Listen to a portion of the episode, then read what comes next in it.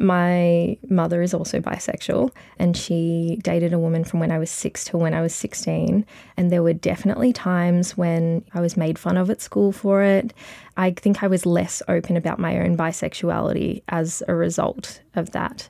Um, also, again, the whole fetishizing of bisexual women is is awful. So I saw that happening to her, and I didn't want it to happen to me.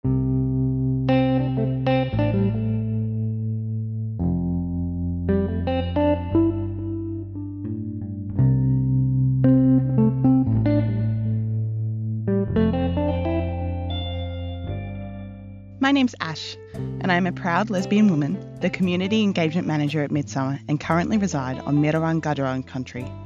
I'd like to begin by acknowledging the lands on which this podcast episode was recorded, the Dja Wurrung and Taungurung lands of the Kulin Nation, and pay my respect to elders past and present.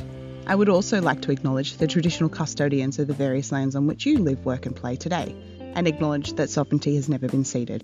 We recognise the important role that art has played on these lands for thousands of years and feel privileged to work alongside artists continuing the creative practice of one of the oldest surviving cultures in the world. Always was, always will be. The episode you're about to listen to is with Alicia, who is a bisexual woman who grew up in Mildura and has been living in Bendigo for four years. She speaks about the importance of community and also the way that bi erasure has affected her relationship both in the queer community and in the world more broadly. In this episode, Alicia mentions suicide and the loss of friends, so if this may be triggering for you, please seek support from a loved one or from one of the helplines listed in the show notes. For now, let's get to know Alicia. My name's Alicia. My pronouns are she, her, and I live in Bendigo. I've only lived here for four years. Um, I live with my dog and my housemate. Before that, I lived in Melbourne, and before that, I grew up in Mildura. So you are familiar with living in the country. Yeah, yeah, yeah. How did you come to be in Bendigo? Um, so I was living and working in Melbourne, and I was really not happy working in retail, managing, bit of a drain sometimes. Also, not really like um, you know stimulating enough. Um, and then my partner wanted to study physio and they left their job, was studying in Bendigo and just kind of commuting. And then they were like, Look, I need to be here. It's quite intensive. I need to move to Bendigo. And I was like, I don't want to live apart. um, and they were like, Well, you, you know, you, you're not loving your job. You want to be working at a not for profit. Um, you want to get more involved in community. Why don't you we move to Bendigo together and you can study? So we did that, broke up a year after. um, but I stayed in Bendigo because I'd found such a great community. Tell me about that. Tell me about the introduction to the community and how you formed those relationships. Oh, yeah. So I started seeing the counsellor at La Trobe University and was talking about how, you know, I'm bisexual. My partner at the time was a man, and I was feeling a little bit disconnected from my community just because I felt like people thought I was straight every time I went somewhere because I was in this long term relationship with a man, which, um, as we know, for bi women can be a bit. Um, be a bit troubling when people just assume you're straight, um, or if you haven't had enough relationships with women, enough romantic relationships, enough sexual relationships. Um, anyway, he was like, Why don't you join the Rainbow Eagles? Um, they were immediately welcoming. There weren't very many of them at the time, but as soon as uh, I kind of got involved with them, and then we, um, Bendigo Pride, I think, messaged us to join us on one of our little um, picnics that we were having in the park at that point because that was over COVID. Um, they also joined us on some of our online little Zoom sessions while we were all stuck in our houses.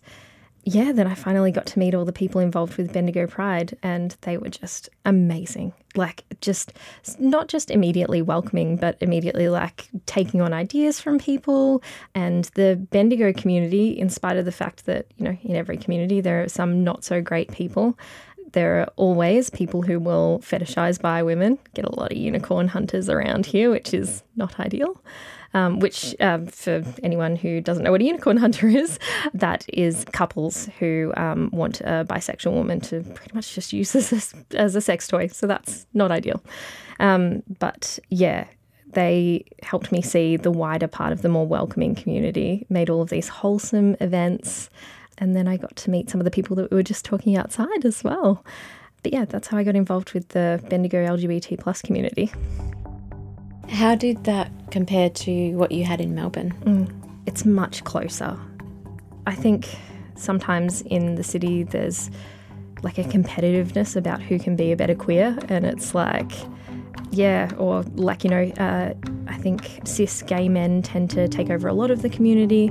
That's the whole reason why um, Unicorns, the party, was made because there was a, a bi cis woman who was feeling like, one, cis people take up too much of the LGBT community that we're focused on a lot, but that in particular it was cis gay men that were seeing a lot of coverage and um, were also kind of being a bit gatekeepery towards people, gatekeepery. um, but uh, yeah, there's none of that around here. Everyone is just kind of like, even if you're questioning, they're so happy to have you.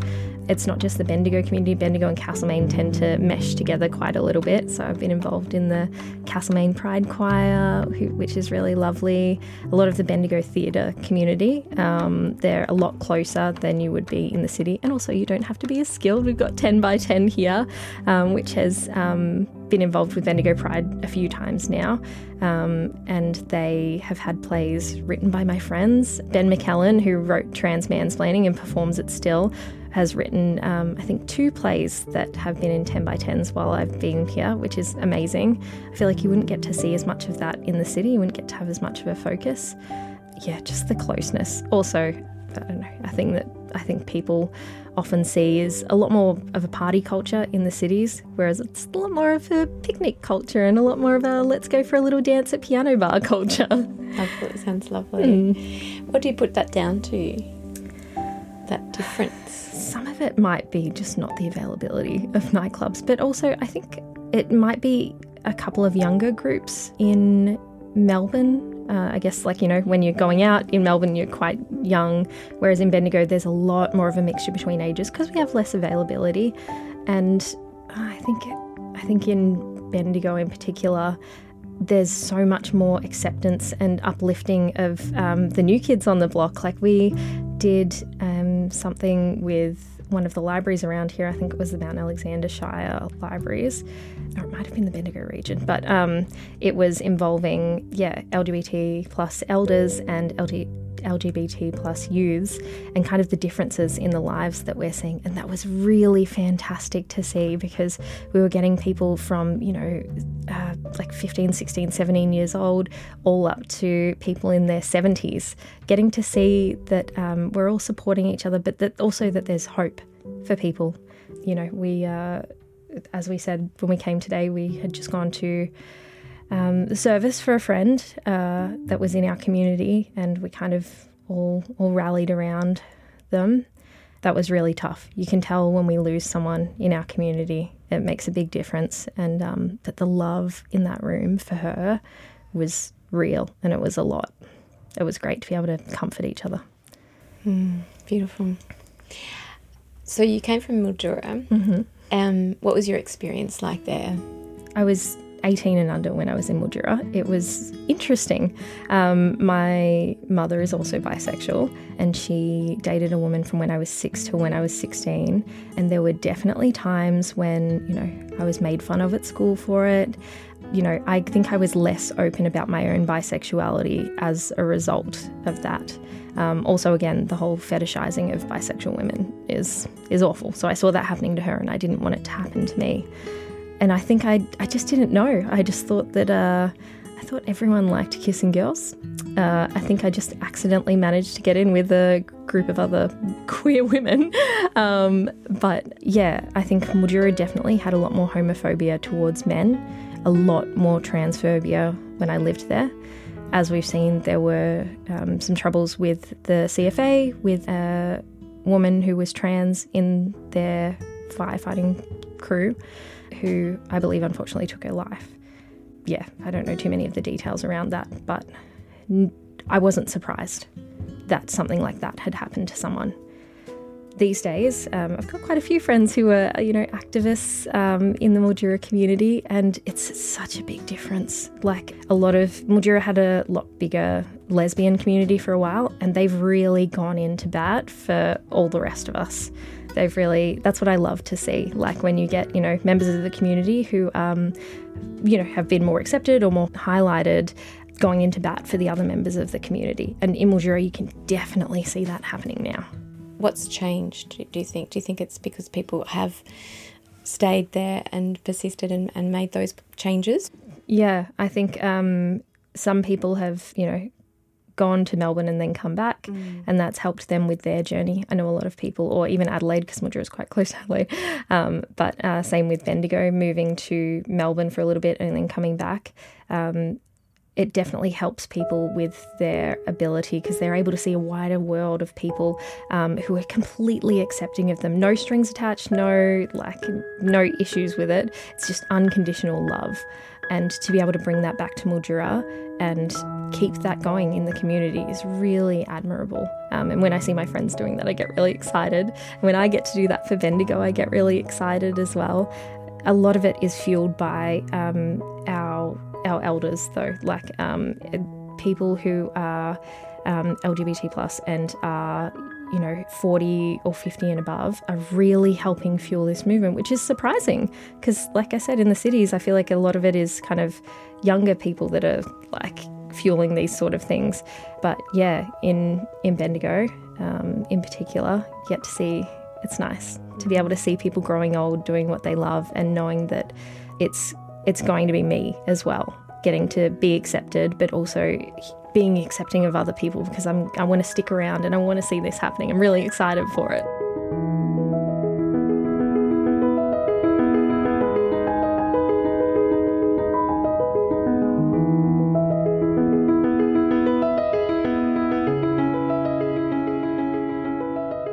What do you love most about being part of the queer community?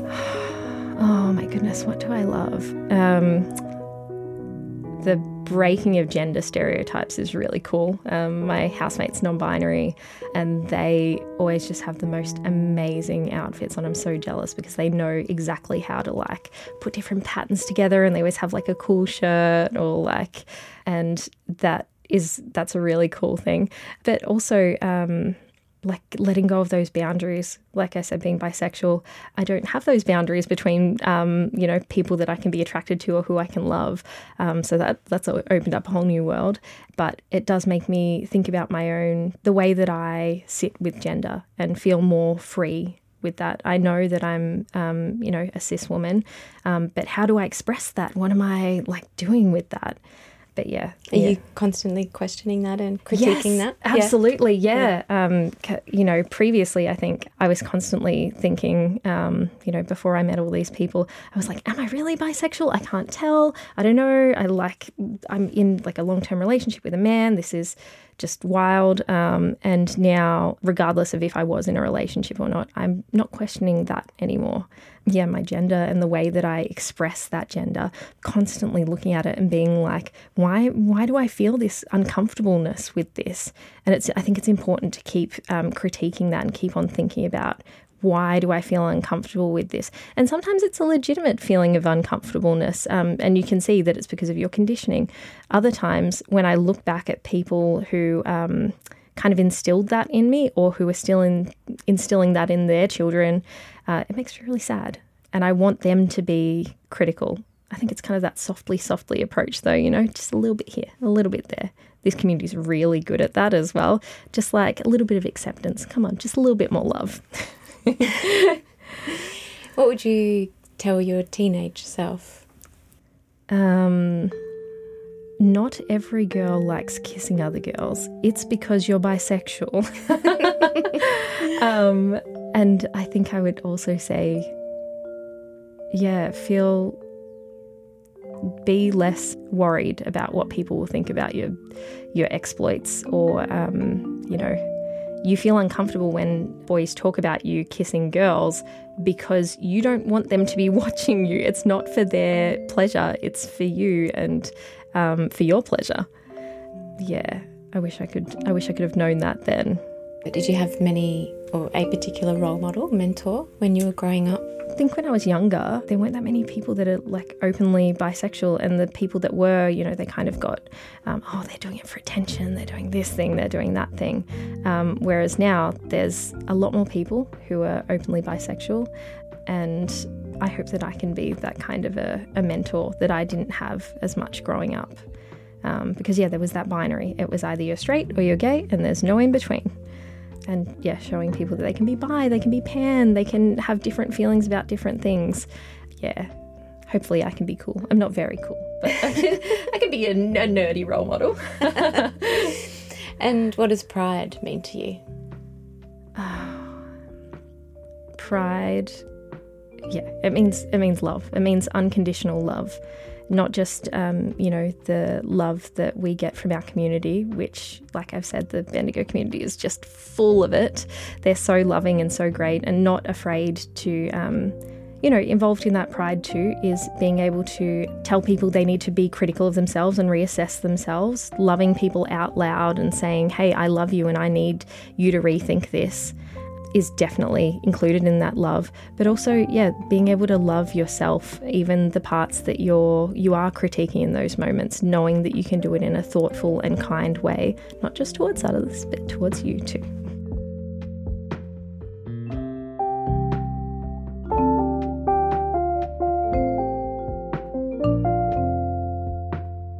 There are countries where people are struggling to express themselves. Yeah. Uh, yeah, what, what would you say to some people who are struggling right now? I've got a couple of friends who are from countries like that, and I've heard their stories and how difficult it can be with their parents and for their mental health. I've also got a couple of friends who have come from, you know, um, yeah, countries where they can't be proud and be themselves, but their families have still accepted them regardless. And oh my God, the difference it makes for their mental health, for their the rate at which people are dying, particularly for trans people. It um, if they're accepted and loved by their family and friends, it just it makes so much of a difference. We had the Trans Day of Remembrance where we um, stuck people's pictures to trans flags all around Rosalind Park, and it was relentless there were so many, especially from Brazil. In Australia, a lot of the time we don't register whether people are trans. So either they'll register just their gender, um, which may be the gender that they actually identify as, or it could be the gender they were assigned at birth. Um, so we don't see as many of those records for Australia, but we saw a lot for Brazil. We saw a lot for places like Thailand, and it was devastating. So I guess the first thing I would say would be keep yourself safe. That's above all things the most important thing. But if you can, find those those little groups of people who love you again with that that pride and have that unconditional love, and that's what's going to get you through.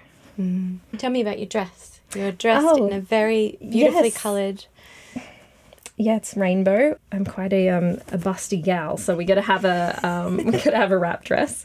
Yeah, the reason why I'm wearing this is because I was at a friend's um, service today that passed away, and you know, like I was saying before, there's there's so few of us in the community that it's um it's important for us to recognize when someone has made our life full of rainbows and so lovely. And this dress has seen a lot of happy times too. I've worn it to a lot of pride parties, and anytime we're promoting pride, and everyone's like, Oh, you're the girl in the rainbow dress. I'm like, Yes, that's me. Um, and now I've got red hair, so they're like, you know, they'll identify me as the girl in the red hair with the red hair in the rainbow dress. But yeah, I love I love being able to. My lanyard at work is also a rainbow, and I hope that that's a signifier for people. And it has been in the past too. Um, there have been people at work who've, um, you know, felt. Um, yeah, I work as an employment skills mentor. Um, previously, I worked more on the employer side of things, but still dealt occasionally with. Um, yeah, people looking for employment, but they felt comfortable enough to come out to me, which was like exciting. Um, but yeah, I feel like when I'm wearing this rainbow, or when I'm wearing a rainbow lanyard, that I'm putting out a not that that's the signal for everything, but putting out a signal there that um, you know, hello, I'm out there and I'm being loud and proud, and you can come to me and be safe. Can you imagine life in Bendigo without this community that you found? Oh no way! Oh my god, they're so um, you know, even when we're not doing Pride stuff together, we've got a piano bar here in town. And as you know, it's a cliche that we all love, um, you know, piano bars and like specific types of music. And there's, yes, there is a lot of ABBA playing, okay? Yes, a lot of Britney Spears. but, um, you know, even being able to do things like that, be involved with theatre or sports, there's so many parts of me that I've connected with just because we have our LGBT plus community and because we have Bendigo Pride here. Couldn't imagine life in Bendigo without them.